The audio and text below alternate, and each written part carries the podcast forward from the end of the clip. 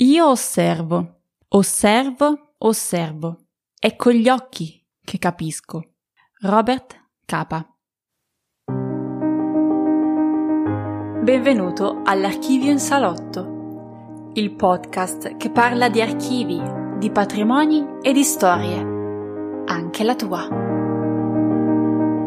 Tutti pensiamo di conoscere le fotografie accendiamo il telefono ed ecco apparire le ultime immagini postate sui nostri social preferiti. Apriamo un cassetto, un armadio e abbiamo tra le mani le fotografie di parenti, a volte con volti a noi sconosciuti.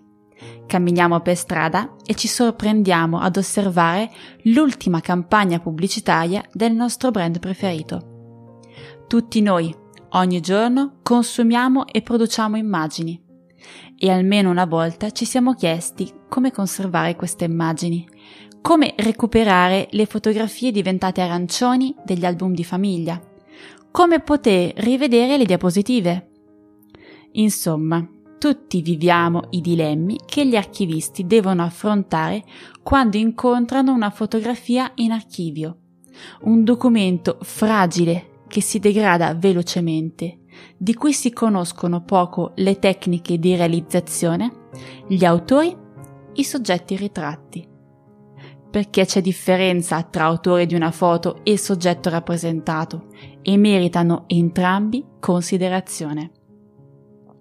Comunque, quando si arriva in un archivio storico, ripeto, archivio storico, improvvisamente le nostre certezze sulle fotografie si incrinano e scopriamo che ci sono diversi materiali di supporto, vetro, metallo, carte, ceramica, diverse tecniche di stampa, diversi mezzi di ripresa, daguerrotipi, ambrotipi, ferrotipi, gelatina ai sali d'argento, negativi e positivi e vi assicuro che questo è solo un piccolo esempio della varietà di forme che l'oggetto fotografico ha assunto nei suoi quasi 200 anni di vita. Documenti affascinanti e fragili che richiedono una particolare attenzione da parte degli archivisti, che per prima cosa quando si imbattono in fotografie analogiche devono toglierle dalla luce e riporle in un luogo buio, non troppo umido e nemmeno troppo riscaldato. Per quanto appaia banale, questa operazione permetterebbe di salvare un numero ingente di pezzi. E dato che le fotografie tendono a danneggiarsi con il tempo, è opportuno procedere a una scansione digitale delle immagini e a riporle in buste di carta a pH neutro e quindi in scatole dello stesso materiale. Queste difficoltà conservative e descrittive hanno attirato l'attenzione degli esperti, a scapito spesso degli aspetti prettamente archivistici. Forse non ha aiutato anche il fatto che gli stessi soggetti produttori, nel corso degli anni, hanno conservato le immagini per la loro bellezza, magari buttando le lettere a cui erano allegate o staccandole dagli album dove erano stati annotati diligentemente date e soggetti ritratti. Insomma, rompendo, senza volere, il nostro ben noto e acclamato vincolo archivistico. A un certo punto anche noi archivisti abbiamo avuto la tentazione di trattare le fotografie come un qualcosa di avulso dagli altri materiali con cui erano conservate, con il rischio di trasformare la parte fotografica di un archivio in una semplice collezione di immagini. Ma la fotografia deve essere considerata parte integrante dell'archivio. Certo, quando è necessario è bene estrapolarla dai fascicoli per garantirne l'adeguata conservazione, ma bisogna creare un sistema efficace di rimandi incrociati, accompagnati, perché no, dalla riproduzione digitale dell'intero fascicolo. In questo modo si potrebbe garantire di visionare le carte come originariamente raccolte ed ordinate, con rimandi puntuali sulle collocazioni, per poter poi reperire, in caso di bisogno, gli originali e ripristinare così l'integrità del fascicolo per la consultazione. Ma è davvero così importante mantenere il vincolo tra foto e documenti? Sì, punto. Facciamo un esempio pratico. Usciamo temporaneamente dagli archivi storici e andiamo a una sfilata di moda.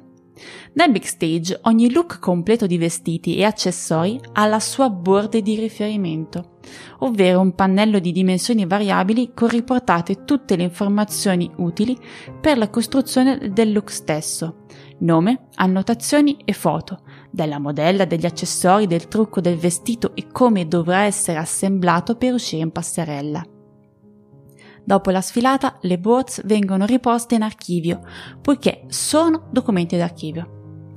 Ora pensate di prendere queste board e togliere le foto. Vi resterà da una parte un foglio con semplici informazioni di carattere pratico, come il nome della modella, ad esempio Maria Carla, il numero del look della sfilata, look 5 bis, il colore delle scarpe, black shoes, e frasi come il top come in foto o la collana bracciale mentre dall'altra parte le foto scartate saranno semplici foto di look o dettagli a cui manca tutto il contesto. Non sapremmo neanche da dove vengono, perché l'hanno fatte, cosa stavano a fare lì. Le priviamo un po' del loro significato. Insomma, vi mancherebbe qualcosa. Sarebbe come leggere un libro a cui vi manca la metà delle pagine. Appurato che il vincolo è da mantenere, Facciamo un passo ulteriore. Abbiamo separato le fotografie in materiali conservativi appositi, abbiamo mantenuto il vincolo, abbiamo fatto i riferimenti tra le varie parti, abbiamo digitalizzato le foto. E ora? Ora inizia la mia parte preferita, il restauro digitale delle fotografie. Tramite programmi come Photoshop è possibile dar nuova luce alle immagini, modificarle per riportarle alla loro origine ove possibile mantenendo traccia preziosa dei singoli passaggi. Se anche voi, come è successo a me, vi imbattete in una scatola di vecchie fotografie rovinate, non disperate. La tecnologia talvolta fa quasi dei miracoli e dal fondo di un'immagine leggibile potrebbero comparire inaspettatamente volti, storie, radici e patrimoni. Archivio in Salotto è un programma di Archives Heritage. Ci potete trovare sul nostro sito e sulle principali piattaforme social.